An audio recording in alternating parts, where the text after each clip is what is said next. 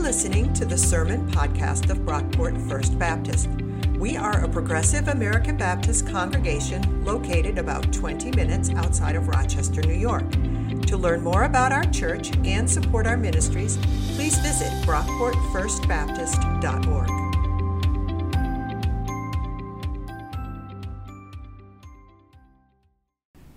Our scripture reading for today is from Matthew 6, 1 to 4, and 19 to 24. If you use your Pew Bibles, it's in page 787. Beware of practicing your righteousness before others in order to be seen by them, for then you have no reward from your Father in heaven. So whenever you give alms, do not sound a trumpet before you, as the hypocrites do in the synagogues and in the streets, so that they may be praised by others. Truly, I tell you, they have received their reward. But when you give alms, do not let your left hand know what your right hand is doing, so that your alms may be done in secret, and your Father who sees in secret will reward you. Do not store up for yourselves treasures on earth, where moth and rust consume, and where thieves break in and steal. But store up for yourselves treasures in heaven where neither moth nor rust consumes, and where thieves do not break in and steal. For where your treasure is, there your heart will be also. The eye is the lamp of the body, so if your eye is healthy, your whole body will be full of light. But if your eye is unhealthy, your whole body will be full of darkness. If then the light is in, in you is darkness, how great is the darkness! No one can serve two masters, for a slave will either hate the one and love the other, or be devoted to the one and despise the other. You cannot serve God and wealth. The word of God for the people of God. Thanks be to God. All right, thank you, Sally, for reading. If you don't know, that's my mom. Thanks, Mom. Um, also, I want to say thank you. We are just over the halfway point this summer um, of Dan's sabbatical. And, and guys, we're still here. I'm still standing. This is exciting. I know. Um, so we're going to make it just as fun as last week's, aren't we? Now we get to talk about money. No? You're not excited? Me neither. But here's my inner Monday morning monologue I will not skip verses. I will not skip verses. I can't stick to the easy stuff. So lucky for you. So, Jesus, I learned this week, 15% of what he preached about was about money. So, if I was Jesus, that would be seven to eight sermons every year you would have to listen to about money. Aren't you glad we don't follow that rule of thumb? Uh, there's also 2,350 verses in the entirety of the Bible relating to money and wealth. So, we have to do this, don't we?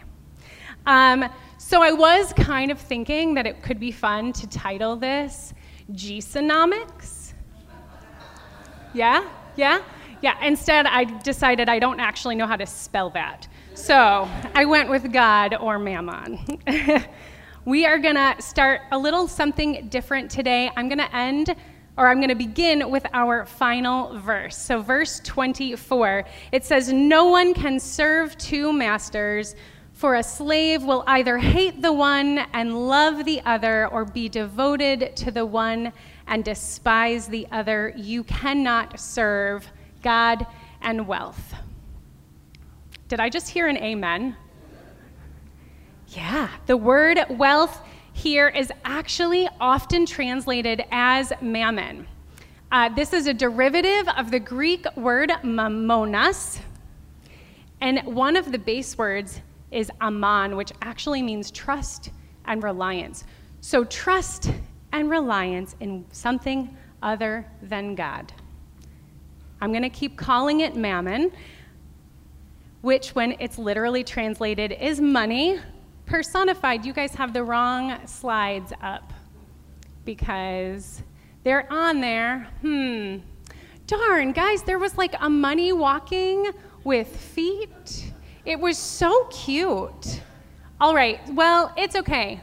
We'll just, it's fine. If you find them, cool. If not, you guys really have to pay attention to me. this will be fun. So when I quiz you next week, make sure you take notes. All right. Jesus is telling us that we have a choice. We can choose to follow God or we can choose to follow after wealth, but we cannot do both well. You can keep running on the treadmill of money, or you can live for God. And this is where American Christians hang out squarely in the middle, don't we? We hang out right there, but please join me in prayer before I continue. Lord, open our minds, open our hearts, open our ears. It is never easy to preach about money it's never easy to look Mammon in the face. Help us to learn from your word today, Lord. Move me aside. May the meditations of my heart and the words of my mouth be acceptable to you, Lord, my rock and my redeemer. In Jesus' name we pray. And all God's people said, Amen. All right, I'm going to read this verse one more time in the message. You can't worship two gods at once. Loving one God, you'll end up hating the other. Adoration of one feeds contempt for the other. You cannot worship God and mammon both. Often, American Christians think that we can have just a right attitude about money and about our riches, but this is really not what Jesus is preaching. He's not saying that if we give some, we're fine. He's not saying, well, if we only slightly go after it, we're fine. No, he's saying to love one is to hate the other. Period.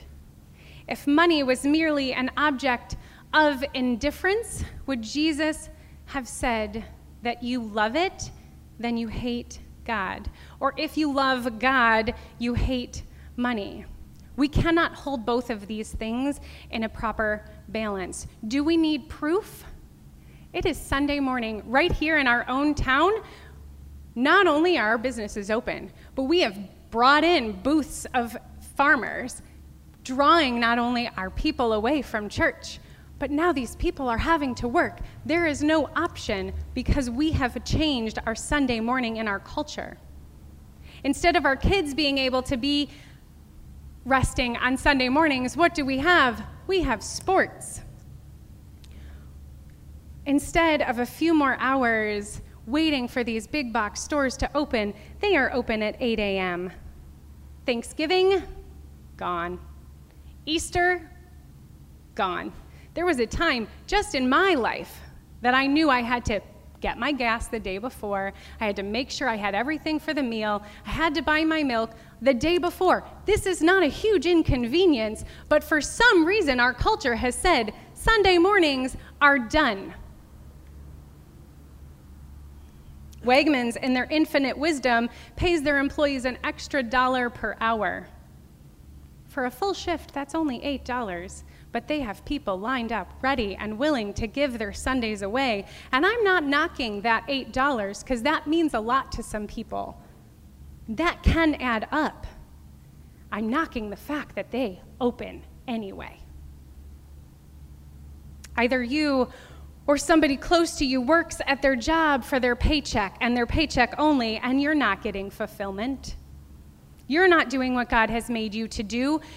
You are doing it just because you have to.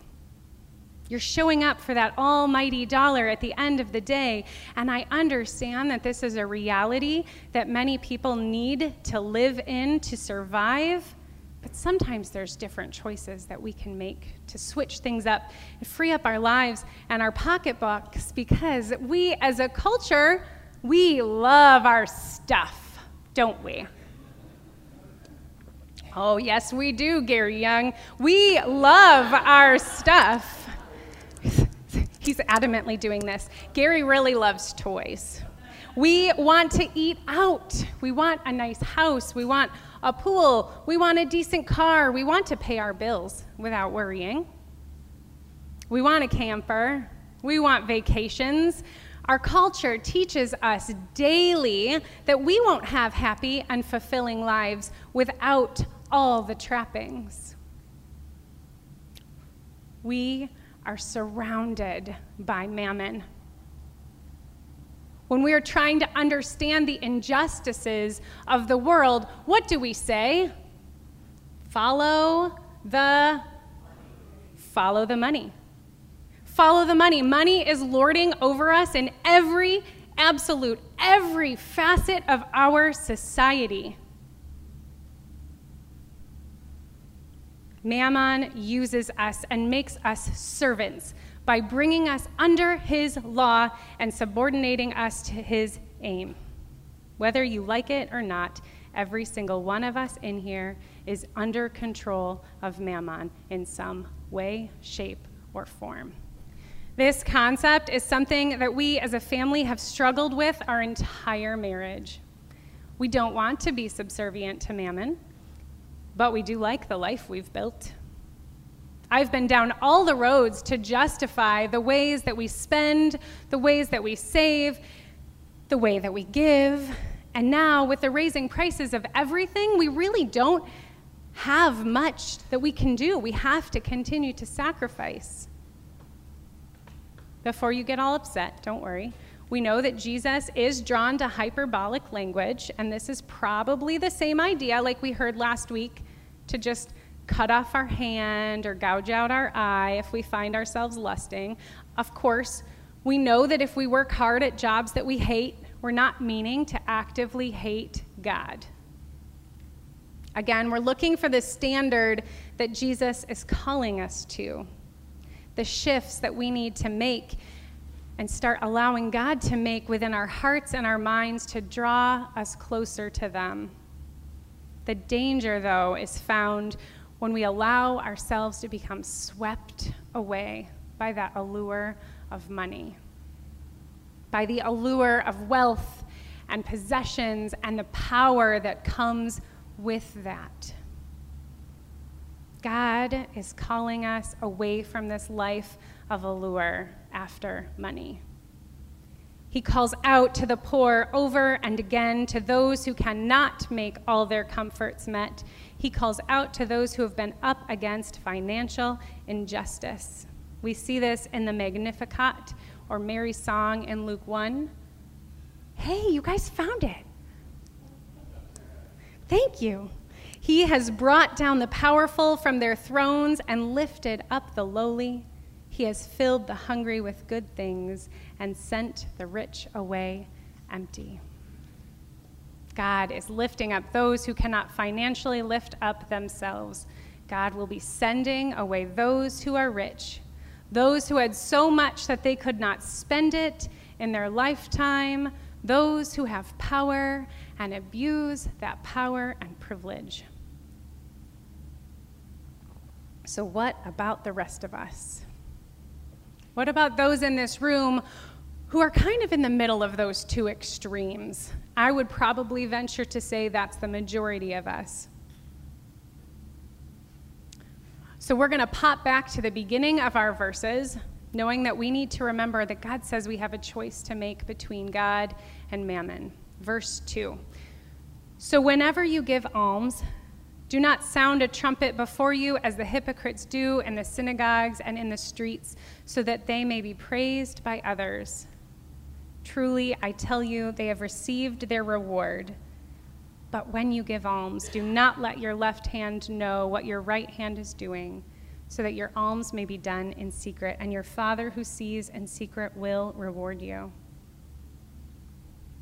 The first thing I want to point out here is that there's not a question of whether or not we give. Jesus is not saying if, he's saying when. Giving alms to the poor is just expected. This is what you do. Giving part of what God has already given you is just assumed part of the deal. Love God, you give back. There is very little regard in the New Testament of how much, but within the Old Testament, we find the tithe, which is 10%. In the New Testament, in Jesonomics, it's way more extreme than that. God wants us to give everything.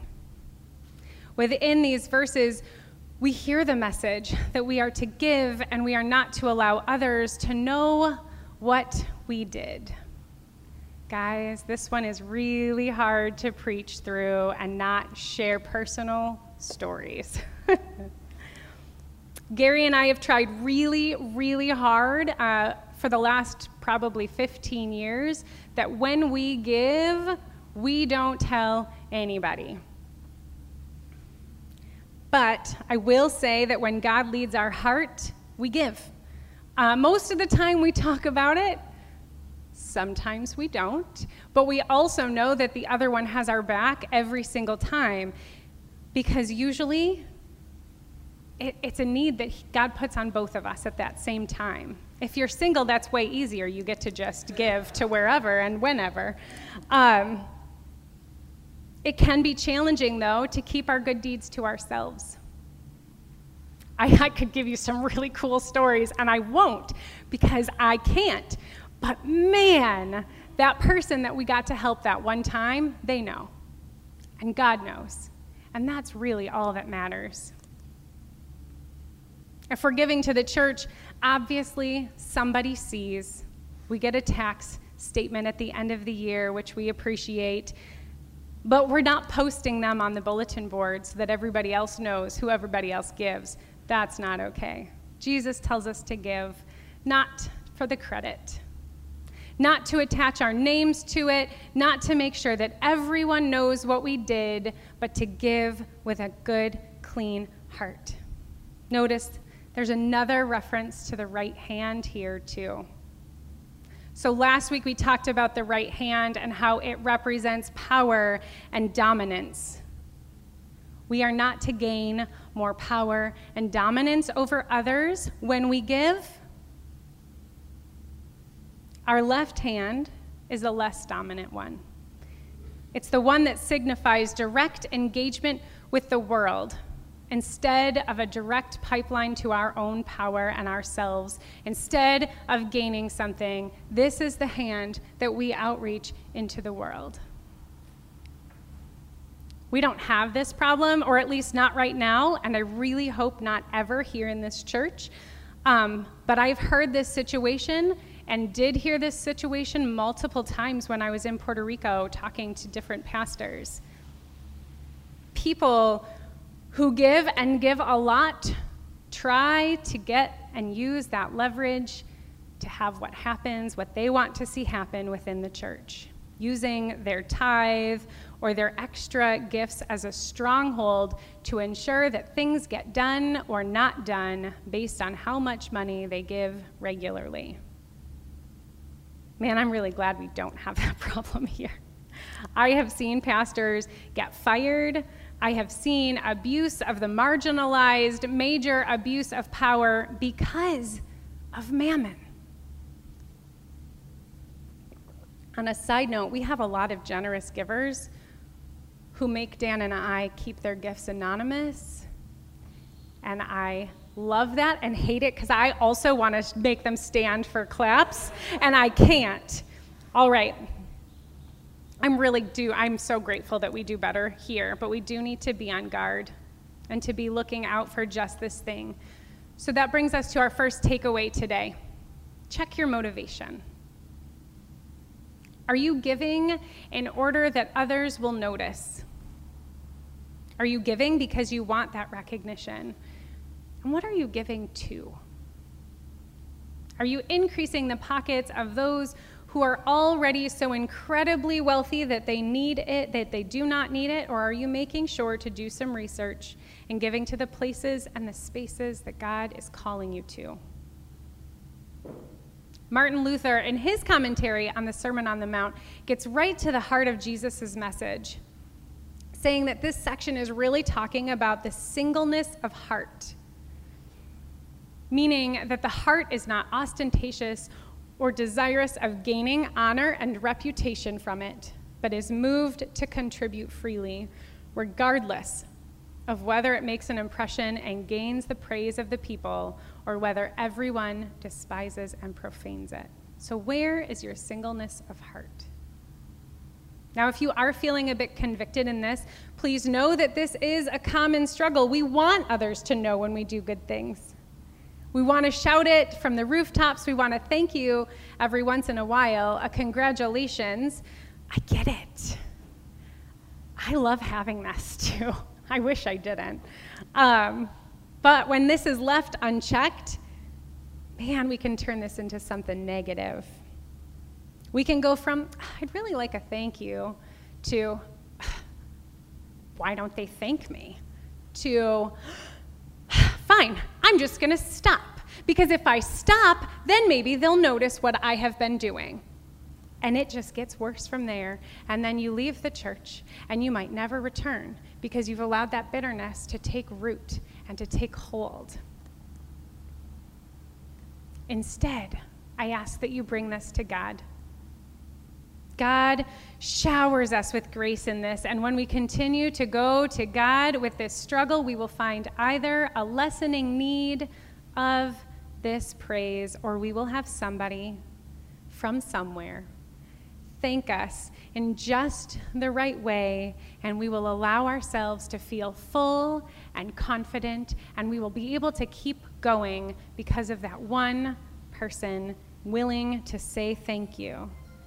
So when you notice, if you notice somebody who gives a lot of their time and their energy and their talents, make sure to thank them.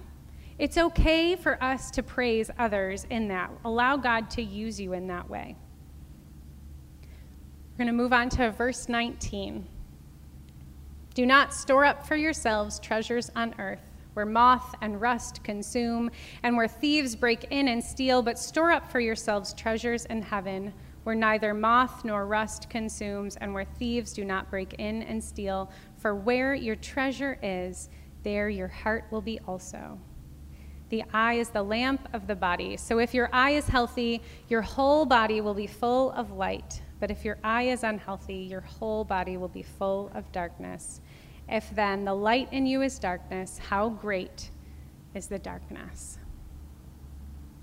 Here we find out exactly what God is calling us to do. So we give. We don't worship mammon, but now we see that we are not even to store it up. What? Talk about countercultural. We're not to store it up where it could be ruined anyway. Fire, flood, hurricane, tornado, earthquake, tsunami, war. We've seen it over and over across our country and around the world. We can work our entire lives and lose everything in a second. Why are we so connected to the stuff that we surround ourselves with? Not only is this countercultural for us today, this is countercultural for them. And this time, in Deuteronomy 28, we find it full of promises to bless the Israelites if they continue to follow God and God alone, followed by a list of curses if the Israelites turned toward the ways of the other nations around them. It's quite interesting. I, I, did not pull any of Deuteronomy 28 for safety on time. Um, but please take a moment, open it up, look through those blessings and curses. But then they interpreted this to mean that they were able to store up everything that they were blessed with, essentially hoarding it all until they had need to use it. Jesus was surrounded by the poor, but he did have some wealthy followers, and they were providing for his needs and his lodging, his sustenance. So he's not really hating on all these people that did have the ability. He's hating the people who do not do anything with their wealth. These verses point us toward some economic theories, but also point us back to our hearts. Where is our motivation for storing it up for ourselves? Are we really willing to sacrifice others' needs in order to store up for our future needs that we may not have found yet? So, how do we do this? We know that we need to save for retirement. We know that it's wise to have some money for a rainy day or for an emergency in the event that we lose our jobs and we still need to pay those bills. That's wise money management. And I could back that with scripture as well. But what is Jesus' hyperbolic passage telling us? What does he mean by these treasures in heaven? So, what is it that lasts? Say it louder. Yeah. Love, shock me. Every time I preach, I get to bring up how much we are supposed to love God and love others well. Jesus is telling us to stop looking to our stuff to fill our needs and desires, stop looking to our collections, our homes, our things that we surround ourselves with to find happiness. Instead, let's find our fulfillment and our joy by looking to God. So that brings us to our next takeaway give more of what lasts. Following Jesus' example, we give what we can, and for many of us, that's probably a whole lot more than what we give right now. Either in time or talent or money, we give where God is leading. If we aren't feeling like God is leading us somewhere, that's okay. Start there. Give your time to God. Give Him time to sit in His presence, asking where you need to adjust your course asking God to lead you to something that brings you excitement. Maybe not as much as I carry with me all the time. I understand that my excitement is different, but bring something that brings you joy. Maybe you feel a burden for a particular family or a person in your life and you just want to send them some money or give them something. Do it. Stop thinking about it. Just do it. Maybe you have too much stuff sitting around your home. It clogs your ability to find rest or peace or the floor. Um, maybe it's time to downsize that stuff. I have a whole team of rummage sale volunteers who will gladly take some off of your hands. Um, when you're not going to hear me say today, though, is for you to give more to church. As a pastor and as a member of council, as the treasurer, I can tell you that I trust in God to bring those finances. And I hope that if God and when God places that on your heart to give, great, that you're allowing Him to do that and you're leading, letting Him lead you. Um, because of your generosity, I get to be here. And I thank you so much for allowing me this opportunity because I love loving others in the name of Brockport First Baptist Church. And I can't do that without you. So thank you. If you're still sitting there thinking, but what is it that could be fun and exciting to give to, our communion offering this month is for Helping Hands. Um, maybe you're new and you have no idea what this is. This is the fund that we get to use when we have a need that comes in to the office or onto our lap, so to speak, in various different ways. We've helped those within our church and also those in our community. For people who've fallen on rough patches and they need a hand up in some way, we've paid rent, We've paid bills. We've given gas, gas cards. We've helped with appliances. We've helped with car repairs, all because of your generosity. When we add each person's gifts all together, it makes huge impact on those around us. This is love. When I talk about love, it's that action word. This is love. My last takeaway for today is to ask yourself where your eye is looking and that in those verses we talk about the eye again. Are you so concerned with money and paying bills and saving for different things like vacations and dressing nicely and driving the best cars that you have forgotten about God? It might be time for a course correction. Remember last week we talked about how the eye needed to be gouged out if you find yourself in a place of lust. Are you lusting after the stuff that everyone around you has that you wish you had instead of focusing your attention on loving God and loving others well? I invite you to sit in a place of gratitude. There was a point at which Gary and I got caught up in this. We wanted the expensive home, the nice cars, the reliable RV, worst mistake of our life, um, the trips all over the United States. I can't say that I don't want some of that still. But I can tell you that we both wanted it so bad that we were in such incredible debt that we had to worship that almighty dollar just to pay the bills every month. That was exhausting. That was exhausting. When God started shifting this within me and within our marriage, we did start giving 10%, and we were still surprisingly able to pay the bills. There were times that it didn't make sense, and I can tell you that this is not a guarantee because we've had some very strange, very unique things happen to, um, to afford our bills at times. We decided instead that we would be really intentional about how we spent our money and I know that this is not something that everybody can do because we are very privileged in different endeavors that we have done. But we were able to start paying down the debt. And close, we're so close to being fully debt free. It's exciting. Um, and that's a place of freedom that I hope that everybody gets to experience. And this is, this is a long term goal I'll share with you. Um, we really want to get to the point where we're giving more than we're living on. That's something that God put in our hearts about 10 years ago. We're not even close. Not even close. We'll probably be 90 when we're there, but that's okay. That's okay because it's good to have a goal, and I plan on living till I'm 100. So I'll have 10 years. Yeah, right? We'll see. We'll see. Um, I will say, though, sometimes it hurts when we give. Sometimes when God puts it on our hearts, it's really hard to say okay. And I want to challenge you to join us in this a little. Maybe you've given your regular things for the month and you feel God is leading you in some way, shape, or form to give a little bit more somewhere. Try it out. Try it out. F- follow where God is leading you. Um, at some point, hopefully in the near future, I want to be able to offer a financial class. I just have to ha- find some time to do some research. Um, I want more people to be able to live in this place of being able to give generously.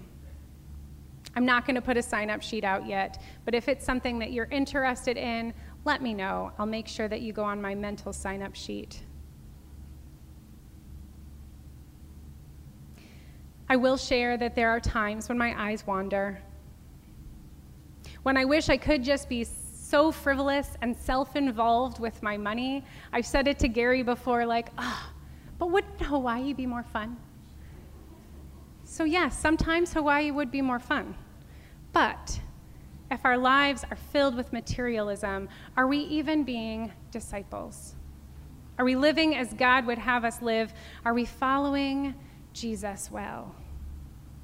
Jesus is calling us to live a simpler life, a life full of love, marked by the fruits of the Spirit, and out of that treasures will be stored in heaven. Our needs will be met, and so will the needs of others through us. We will truly live out what we find in Matthew 25, verses 35 through 40. For I was hungry, and you gave me food. I was thirsty, and you gave me something to drink. I was a stranger, and you welcomed me. I was naked, and you gave me clothing. I was sick, and you took care of me. I was in prison, and you visited me. Then the righteous will answer him, Lord, when was it when we saw you hungry or thirsty? When was it when we saw you a stranger or naked and gave you clothing? And when was it that we saw you sick or in prison? And the king will answer them. Jesus will answer, Truly, I tell you, just as you did it for one of the least of these brothers and sisters of mine, you did it to me. Join me in prayer. God, open our hearts. Lead us each step of the way. Show us where to give, how to give, more of what lasts we thank you for the love that you pour so generously on us, on our lives, on this church. Oh, help us to check our motivations. Help us to check where our eyes are looking. In Jesus' name we pray. Amen. Thanks for listening. If you enjoyed what you heard, please be sure to rate, review, and subscribe to this podcast on iTunes. You can connect with us on Facebook at Brockport First Baptist, on Twitter at BrockportFB, and on our website, brockportfirstbaptist.org. Our theme music was composed by Scott Holmes. This has been a production of Brockport First Baptist.